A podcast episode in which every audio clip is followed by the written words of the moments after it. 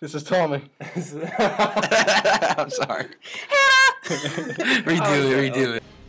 Welcome to Goodfellas Ship, a Christ centered podcast from three average college students. We hope you enjoy.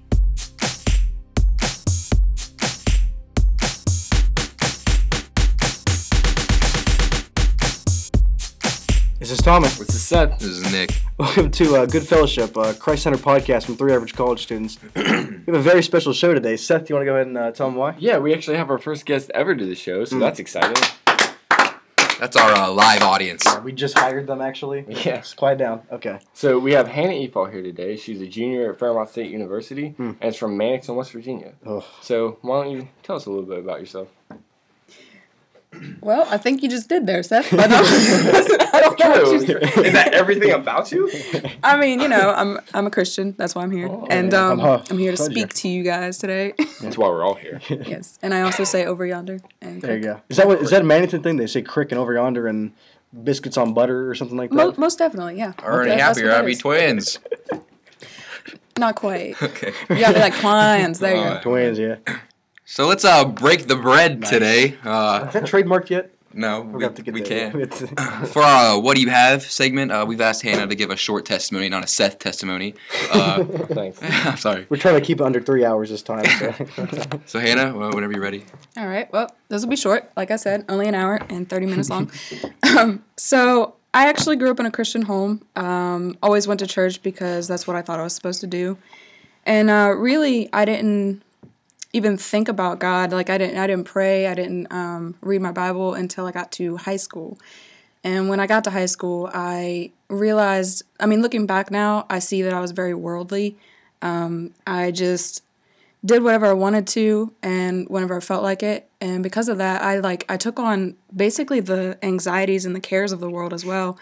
And so when when I did that, I started experiencing um, panic attacks a lot, and um, because of that, I became very depressed. Like I couldn't drive five minutes down my road, let alone um, go hang out with my friends anymore. Like it was just I was on home confinement, and I really didn't even know why. And so it wasn't until I actually one night, like, I never told my parents what was going on. And one night I literally just blurted out to my dad, I was like, I'm thinking about suicide. And he got really freaked out from that point on. And he tried to explain to me, you know, like, I needed to read, I needed to pray, I need to ask God to heal me. And like, little did he know, I was like, I've already done that, you know, like, I just, I didn't understand what was going on. And, um, so he put me in therapy. And I was like, crap, I'm one of those kids. Like, I need therapy. Great. and um, so it didn't really help because no matter what she would ask me, if it was a personal question or something like that, like I would always lie to her. And um, I realize now that I just wanted someone to know everything, but to still love me through it. And that is the definition of a relationship with Jesus. I now know. Um, but so it didn't work out with um, talking to her so i decided to get on antidepressants and um, that's when i hit my low and i hate to say this like it makes me sick to my stomach when i think about it but like the antidepressants became kind of like my god because they were what they were keeping me half alive like i was starting to feel normal and um, so at that point um, within myself i decided uh, I don't believe in God. He doesn't exist. And um, to come to that realization, like it just it broke me, like everything. And um, I just kept I kept trying to live, you know, on the drugs. And I say drugs, you know, they were prescribed, but that's what they were. Like they took over my life. And um, I had a lot of thoughts, you know, awful thoughts, but there was one that was just very persistent at that time. And it was like, get off of the medicine. If you trust me, get off of the medicine. And like, I didn't understand what was going on because at this point I decided God wasn't real, but everything in me knew that this was God saying that to me. And so when I finally did that, um, my life, you know, I had my rough days, but it became progressively better. And at this time, I was a sophomore in college and I just found um, Chi Alpha. And it was amazing to me that God would, for one, prove himself up until this point when he didn't have to, and then turn around and bless me with a group of friends um, that taught me how to be in a relationship with him. And so um, yeah, that's how I got here today. Um, my life group leaders they taught me how to read and pray and actually um, give as much as God was giving to me, and so that's my background. Wow, that that's really awesome, Hannah. And I actually remember the first time I heard your testimony was at, um, well, while we were preparing to go on the Yukon mission trip, and honestly, it just blew me away. So the way you can just be real with everyone, um, not just like close friends, but just everyone, it's it's really awesome. So Yeah, it's a very powerful testimony for sure. I know Yes. there's a lot of people that aren't don't like to be real with these situations, but that's what I love about this show is we can be real and say this is what we've been through and this is what Hannah's been through, and look how far you've come from this. You Yes. know, it's amazing. Yeah. So it is really hot in this room. Man, it's hot. Really, uh, seems pretty lukewarm if you ask me. Hey, sir, you're Stop fired. clapping. Yeah. Stop clapping. That's not the audience. That's actually Nick, Nick. clapping. Anyway, that, that's actually a great transition because today we're going to be talking about lukewarm Christianity and what that entails exactly. Uh, we divided it in four sections. We all have one, including uh, Hannah, and it's really cool because we went over the notes together and we're all sort of on the same boat, kind of to kind of speak. We all have the same ideas, but they just connect back to each other. So, uh, Seth, you want to start us out? Yeah, so I actually went ahead and looked up the definition for it, and I found a couple different def- definitions for the word. One being lacking conviction or being half-hearted about things, and two non non-enthusiastic or not having or showing energy or excitement. So to me, being lukewarm really just leads to having a stagnant relationship with God. And when I mean stagnant, I also looked up the definition for this. Um, means not flowing or running, um, stale or foul standing, and characterized by lack of development or advancement, and also inactive or sluggish. So, to me, being a lukewarm Christian is simply being content with your relationship with God. Now, that might not sound too bad, but when you actually think about it, it really means that you're half heartedly being a Christian. This means you're half heartedly serving God, you're half heartedly praising God, you're half heartedly praying and communicating with God, and ultimately, you're half heartedly loving God. So how do we keep from being lukewarm? And I honestly, I find myself asking this question a lot. Um, just to be real with you all, there are steps that we can take to do this, and I found about for myself three steps. One, we can believe in Him. Two, we can remain in Him, and three, we can follow Him. So obviously, first and foremost, we have to believe in Him. Jesus says in John chapter seven, verse thirty-eight, that whoever believes in me, as the scripture has said, streams of living water flow from within him. This really just means the Holy Spirit. Secondly, we must remain in him. Colossians chapter 2 verses 6 and 7 says, "Just as you received Christ Jesus as your Lord, continue to live in him, rooted and built up in him, strengthened in faith as you were taught, and overflowing with faithfulness." I like how Paul tells the Colossians to be rooted in Jesus. Just like a tree without roots will never grow, if we aren't rooted in Jesus, we're never going to truly grow closer to Him, closer to the one that created us. So, we remain in Him by being intentional every day in accordance to His will. We pray and communicate with our Father, we praise and worship our Creator, and we read and discover the truth that lies within the Scriptures. And lastly, we just follow Him. We follow Him by living in true obedience to His commands. So, by doing all these things, we are ultimately loving God, which means we are wholeheartedly living in Him and loving Him. If we wholeheartedly love God, we will give our best effort to make Him happy and bring glory to His name. That's So really good. yeah, that's about what I got. I like that a lot, Seth. I really do. Especially what you said about living half-heartedly for God. Yeah. Like I think that brings the question: Is there something you wouldn't do for God? Is there something that you hold on to so dearly that you wouldn't give up for Him? That's a that's a t- tough question you have to ask yourself sometimes. You know, to it's a really hard question, and I struggle with that a lot of the time. You know, there's things I want to hold on to that God asked me to get rid of or asked me to give up. Yeah, and I think a lot of times, like like I said earlier, we we become content with our relationship with God, Mhm. but then really we we say that, but we're just being lazy. Yeah. We don't want to dig in Scripture. We don't want to really listen in prayer. Um, we don't want to take the time to praise our God. Like it's just little things like that, but then that'll create a spiritual downward spiral within us. It's a good example. That's really good, yeah. All right, now for me, um, I've been going through the book of James, and it's not necessarily a rule book, but it's more of a test to see if your faith is as true as you claim. And I'm going to be real, honestly, reading this, I'm I'm a hypocrite. Like I'm very hypocritical in a lot of things I do, and I think that's a lot of lukewarmness I'm gonna keep that word because there's there's a lot of things that I read here and I'm and I justify against them. I'm like I don't really have to do this or I guess I'm better than this for some reason. Uh, but going through James, I found three big characteristics of a Christian, of a lukewarm Christian, and I wanted to elaborate on them. um, there, there are a lot of them, but at the end I'll try to cover a few more. But I want to go into detail about these three specifically. Uh, number one, lukewarm Christians listen to the word but do not do what it says. James 1.22 says, Do not merely listen to the word and so deceive yourselves. Do what it says. Uh, I connect that back to, I was reading the book of Nehemiah, and the Israelites in Nehemiah completely offended God by intermarrying with the people there, and that led to complete moral destruction.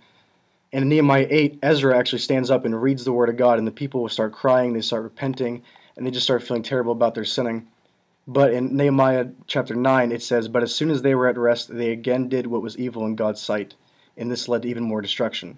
So with that, we learn lukewarm Christians hear God's word, and they may believe it for a little bit, but they don't stand on it. They hear it, then forget. Second point that I found lukewarm Christians show favoritism. This is a really big one. Uh, James 2 1 through 6 says, My brothers and sisters, believers in our glorious Lord Jesus Christ, must not show favoritism. Suppose a man comes into your meeting wearing a gold ring and fine clothes, and a poor man in filthy old clothes also comes in. If you show special attention to the man wearing fine clothes and say, Here's a good seat for you, but say to the poor man, You stand here or sit on the floor by my feet, have you not discriminated among yourselves and become judges with evil thoughts? Listen, my dear brothers and sisters, has not God chosen those who are poor in the eyes of the world to be rich in faith and to inherit the kingdom he promised those who love him? But you have dishonored the poor. Um, so that brings up the question why is, is favoritism forbidden? And I'm going to use a Matt Chandler example here. It, pretty much when we show favoritism, we are completely dishonoring God and underestimating the power of God to work through anyone. And here's the example. So suppose I play intramural basketball and I'm I'm okay, I'm decent, you know, I ball occasionally. So I go out, I get LeBron, I get Kobe, like 01 Kobe in his prime, I get Larry Bird from 30 years ago, and I get Damian Lillard, who's a top three point guard right now. No, he's not. He's good. And so with this with this team, we go out, we win every single game. Now on the opposite end, there's Hannah, and let's say Hannah's this beast of basketball, you know. All right, I am not good at basketball. I played once, made a shot, and yelled "ball is life" and ran away. So Hannah's Hannah's ball is life, so you know she's good. And so she gets a, t- a team together of scrubs, and we'll just say the scrubs are Nick and Seth, and so they start playing games, Okay. and they win. I'll take that. Okay. Okay, a little shot there, you can see that coming. They win because Hannah's so good, and she just Ball dominates life. the game. Ball is life right there. so they win the game because Hannah dominates, and Seth and Nick just watch. They just sit around and watch her dominate. All right. So in 10 years, no one on the opposing team is going to remember you two. They're going to remember Hannah taking over the game. They're going to marvel at the fact that Hannah took a team of nobodies. Wow. Maybe it looks strange. This is this is rough. I'm not gonna lie. We're almost through, I promise. I like it. I don't know what you guys are. What are, what are you complaining about? Nick left, so it's He's just, gone. just me now. Oh, he's back. Here he comes. so Hannah takes a team of nobodies and makes them great. And so it's like that with Jesus. Jesus puts the, puts together a team of the weakest people and the poorest people. He doesn't show favoritism. Why? Because it honors him. Because people can look back and say, "Look at what Jesus did through them," and not look what they did.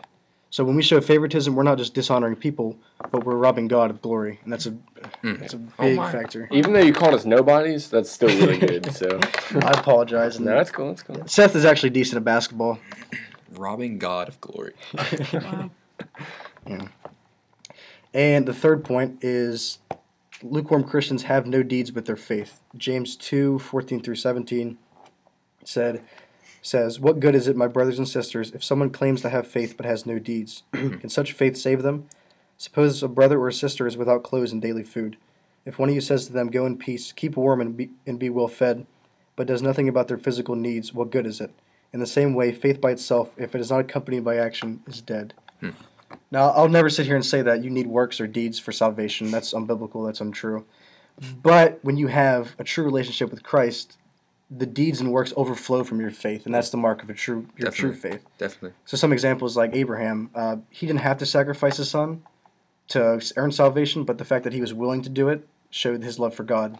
So deeds came from faith. Yes.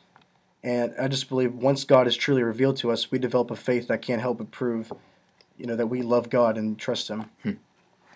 And so that that's really three major things that I've had on my heart lately. There's the whole book of James is just like it'll slap you in the face if you call yourself a Christian, and it'll teach you the truth. Like James 3 3 through 12 says a lukewarm Christian doesn't control their tongue. Or James 4 says a lukewarm Christian envies other people and envies what they have. James 5 talks about suffering and says a lukewarm Christian is impatient in suffering. We kind of discussed that yesterday a little bit, and we can talk about that some other time, but yeah, that's Wow. what I got for that. That was really good. No, seriously, that was really, really good. It was a lot. It was a lot. Tommy's but- balling today. No. Ball, Bible I is life. I think James is a great book, and I like how you talked about, um, you know, what we act comes from our faith. Like, we act in a way uh, in the faith that we claim. You know, we'll act because we love God, and yeah, that was yeah, that was dope. That was real. I like that a lot. I appreciate it.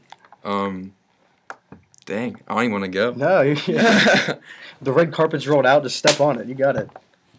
All right, so I guess I will go.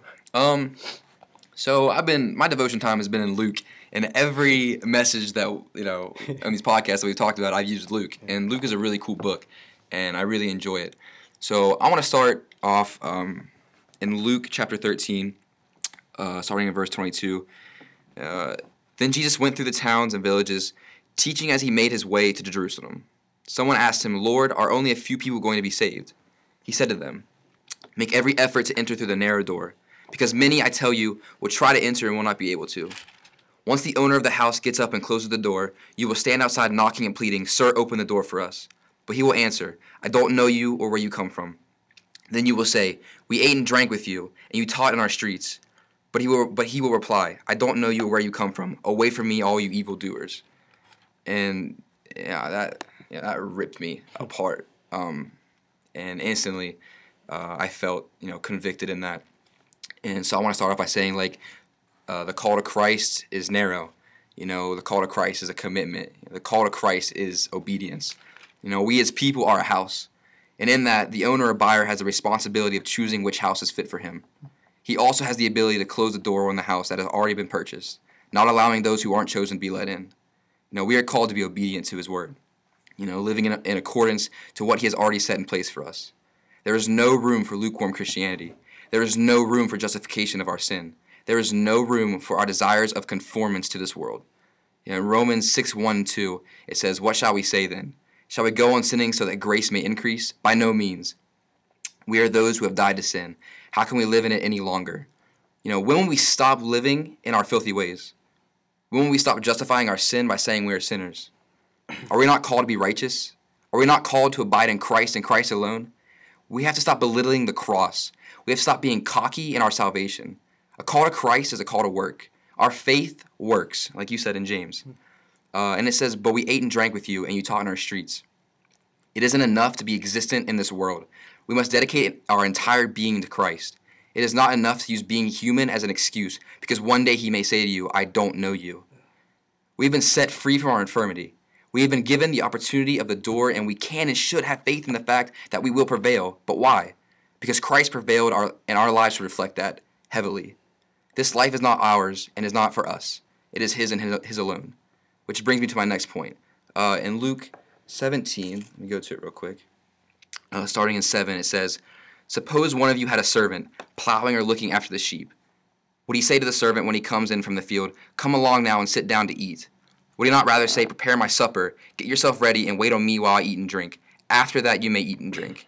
Would he thank the servant because he did what he was told to do? So you also, when you have done everything you were told to do, should say, We are unworthy servants, we have only done our duty. Yeah, man, Luke, Luke's real. Um, and so, what does this mean? You know, it means that we are God's servants. We do what we do in accordance to His will. We act out of our we act out of our obedience to Him. There's been this misconception, I believe, of our Christian duties being only done in order to receive a blessing from God. In actuality, the blessing is that you are able to live freely through Christ, that you have been given life, that you have been made a servant of His.